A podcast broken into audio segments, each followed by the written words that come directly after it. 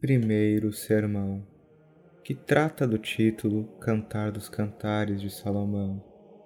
A vós, irmãos, falarei de outras coisas, além das que se falam aos que vivem no mundo, ou, pelo menos, falarei de outro modo, visto que quem quiser ensinar, seguindo a norma do apóstolo, deve dar a eles leite para beber e não comida. primeira Coríntios capítulo três, versículo dois. Mas aos espirituais será servido um alimento mais sólido, como ele também ensina com seu exemplo, quando diz: falamos não em doutas palavras de humana sabedoria, mas na doutrina do Espírito, adequando as coisas espirituais aos homens de espírito. E também falamos sabedoria entre os perfeitos. Como certamente confio que sois, a não ser, quem sabe, que vós tivesseis dedicado durante um tanto tempo sem proveito nenhum às coisas espirituais, exercitando-vos no domínio dos sentidos e meditando na lei de Deus dia e noite. Preparai então as bocas, não para o leite, mas para o pão. O que Salomão tem é um pão sobremaneira excelente e gostoso, isto é, um livro intitulado O Cantar dos Cantares.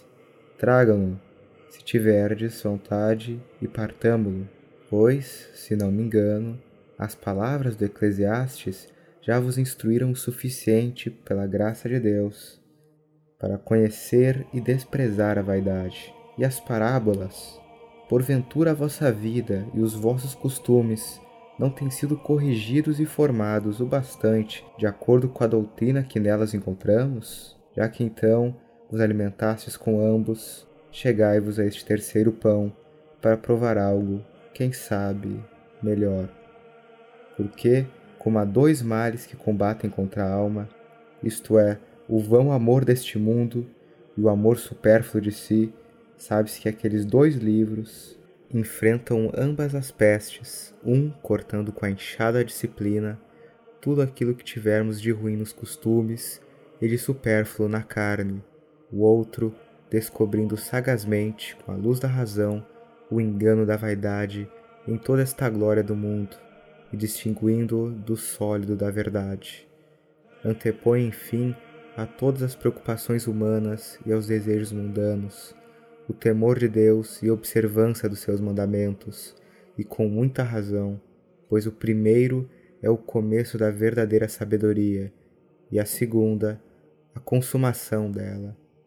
Porque, com certeza, tendes claro que a verdadeira e consumada sabedoria não é outra coisa senão o apartar-se do mal e fazer o bem. E, também, ninguém pode apartar-se do mal de maneira perfeita sem o temor a Deus, nem pode existir qualquer boa obra fora da observância dos mandamentos.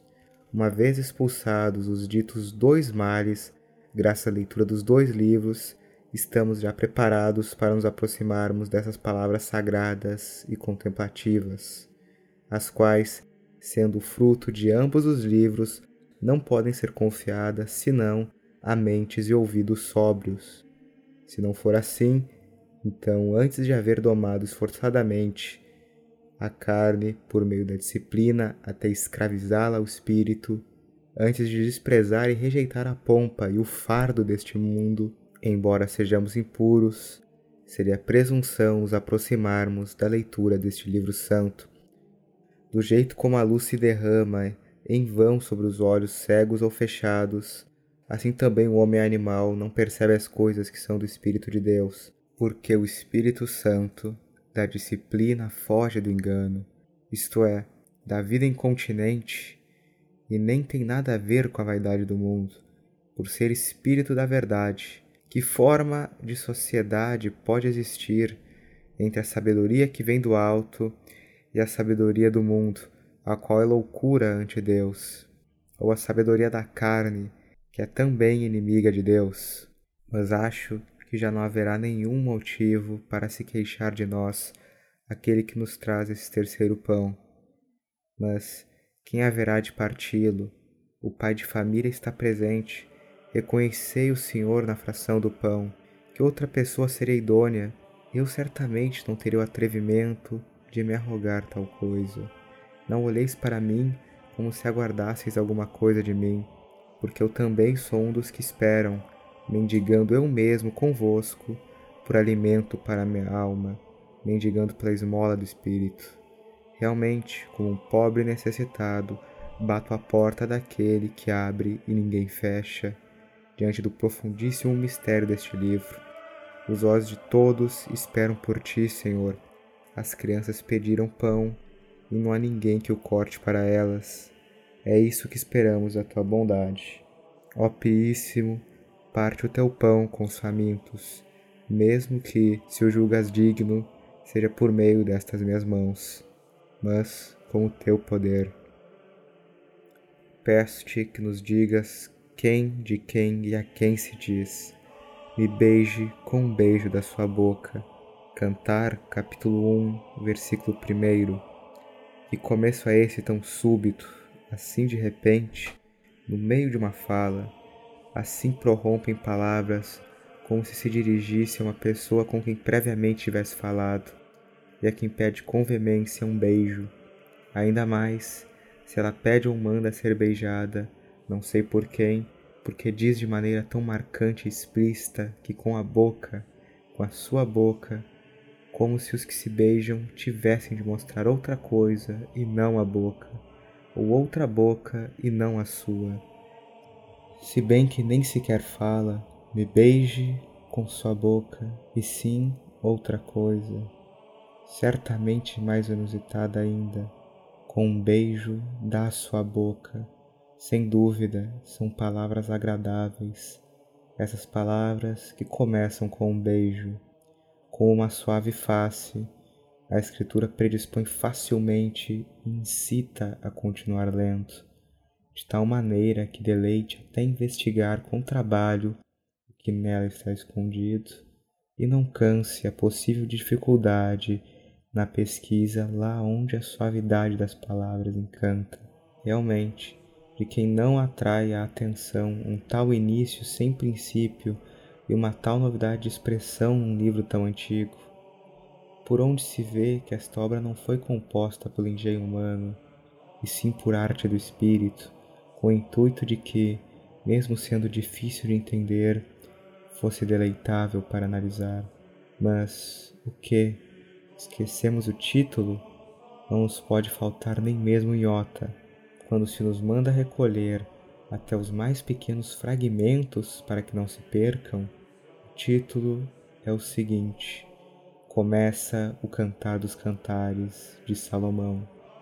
Observe em primeiro lugar que o nome de Pacífico, porque é esse o significado de Salomão, é conveniente ao princípio do livro, o qual começa com o sinal da paz, ou seja, com um beijo. Presta atenção também como tais princípios são convidadas a entender essa escritura somente as almas pacíficas, que já se terão libertado das perturbações dos vícios e das preocupações turbulentas. Também não considere supérfluo que o título não seja simplesmente Cantar, e sim Cantar dos Cantares. Nas escrituras eu tenho lido muitos cantares, e não me lembro de nenhum deles com tal nome. Israel, por haver escapado da espada e do jugo do faraó, cantou ao Senhor um canto que, mediante o duplo prodígio do mar, maravilhosamente o libertou e vingou. Mas o que cantou não foi chamado de Cantar dos Cantares. Contudo, se bem me lembro, a escritura diz: cantou Israel este canto ao Senhor. Débora também cantou, cantou Judite, cantou a mãe de Samuel, cantaram também alguns profetas. No entanto, em nenhum deles se lê que tivessem chamado seu canto de Cantar dos Cantares. Se não estiver errado, notarás que absolutamente todos eles terão cantado por haverem recebido eles mesmos ou os seus algum benefício. Por exemplo, por ter obtido uma vitória, escapado de um perigo ou alcançado qualquer coisa desejada. E assim cantaram muitos, cada um por sua própria causa, para não serem tidos por ingratos diante dos benefícios divinos recebidos. Segundo aquilo que foi dito, louvar-te-á, porque fizestes bem a ele. Mas este rei, Salomão, único em sabedoria, sublime em glória, desbordante de riquezas, seguro pela paz, é sabido que não estava falto de nenhuma destas coisas, para que sentisse a vontade de cantar por havê-las obtido. Em nenhum lugar tem a Escritura indicação alguma nesse sentido. Foi com a inspiração divina, então, que ele cantou os louvores de Cristo e da Igreja, a graça do amor sacro e os mistérios da união eterna. Ao mesmo tempo, expressou o desejo da alma santa e compôs o epitalâmio, exultando no seu espírito, valendo-se de um elogio aprazível, mas de sentido figurado. Certamente ele também cobria com Moisés o seu rosto, que, neste caso, é provável que não fosse menos resplandecente, porque naquele tempo ainda não havia ninguém, ou era muito raro que houvesse alguém que fosse capaz de olhar para essa glória com o rosto descoberto. Por causa, então, da sua excelência, segundo o que eu acho, este canto nupcial foi intitulado desse modo, e com razão, chama-se Cantar dos Cantares, com o mesmo direito que só aquele a quem cantamos é chamado assim, Rei de Reis e Senhor dos Senhores. Por outra parte, vós mesmos, se olhais a vossa própria experiência, por acaso não cantastes, na vitória na qual a vossa fé venceu o mundo, e na vossa saída da força da miséria e da lama da imundície, um canto novo ao Senhor, porque fez maravilhas? E depois, quando vos colocou primeiro com os pés sobre a pedra, e logo conduziu os vossos passos, imagino que também então, mesmo que fosse só pela novidade de vida, a vós concedida, foi posto na vossa boca um cântico novo, um canto a nosso Deus. E quando arrependidos, não somente perdoou os pecados, mas ainda por cima prometeu prêmios. Por acaso não cantastes, cheios de gozo pela esperança dos bens futuros, muito mais ainda nos caminhos do Senhor, porque grande é a glória do Senhor? E se, por exemplo, ilumina-se às vezes a um de vós algum passo fechado e obscuro das Escrituras, necessariamente, então, deve afagar os divinos ouvidos em agradecimento pelo alimento do pão celestial, o som do canto do conviva, dando vozes de exultação e louvor, e também na exercitação e na guerra diárias, que não faltam a toda hora aos que vivem piamente em Cristo e que sofrem da parte da carne, do mundo e do diabo, experimentando incessantemente em vós mesmos que a vida do homem sobre a terra é guerra. É necessário repetir uma e outra vez cotidianos cânticos pelas vitórias obtidas. Cada vez que a tentação é vencida, ou o vício subjulgado, ou evitado um perigo iminente, ou descoberta uma armadilha, ou uma velha e inveterada paixão qualquer da alma é curada, de vez e perfeitamente, ou uma virtude, longo tempo desejada e a miúde pedida, um dia finalmente obtida por dom de Deus. A tudo isso corresponde que, em cada ocasião, como diz o profeta, ressoe a ação de graças e a voz do louvor, e por cada benefício seja bendito Deus em seus dons. Se não for assim, será reputado como ingrato quando vier o juízo. Quem não possa dizer a Deus: dignos de serem cantados eram para mim teus preceitos no lugar da minha peregrinação.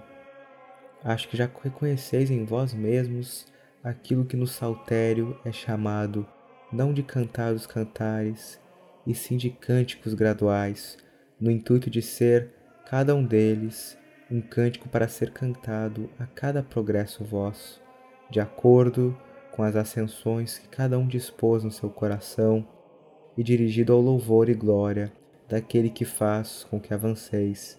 Não vejo de que outro modo possa cumprir-se aquele versículo que diz: voz de exultação e salvação nas tendas dos justos. Ou também aquela belíssima e salobérrima exortação do apóstolo: em salmos, hinos e cânticos espirituais, cantando e salmodiando nos vossos corações ao Senhor. Mas há um canto que por sua singular dignidade e suavidade supera com razão todos os outros de que fizemos menção e qualquer outro que possa haver, e com todo direito o chamei de Cantar dos Cantares, porque ele é o fruto de todos os outros. Só a unção ensina o valor deste canto, só a experiência. Os experientes podem reconhecer isto. Os inexperientes é bom que ardam de desejo, nem tanto de conhecê-lo como de experimentá-lo. Não se trata de ruído que entra pelos ouvidos, mas do júbilo do coração, nem de som dos lábios, e sim do, expu- e sim do impulso da alegria. Trata-se de consonância de vontades, não de vozes. Não é nada que se escute exteriormente, nem que ressoe em público. Só o escuta quem canta e aquele a quem canta, isto é, a esposa e o esposo.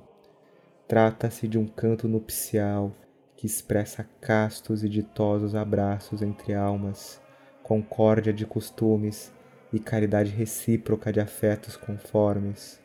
Além disso, não é este um canto para ser cantado ou escutado por uma alma pueril e ainda neófita e recém-convertida do mundo, mas por uma já amadurecida e formada, uma que certamente por seus progressos, ao impulso de Deus, tem crescido muito, até o ponto de alcançar a perfeita idade e chegar de certo modo aos anos núbeis.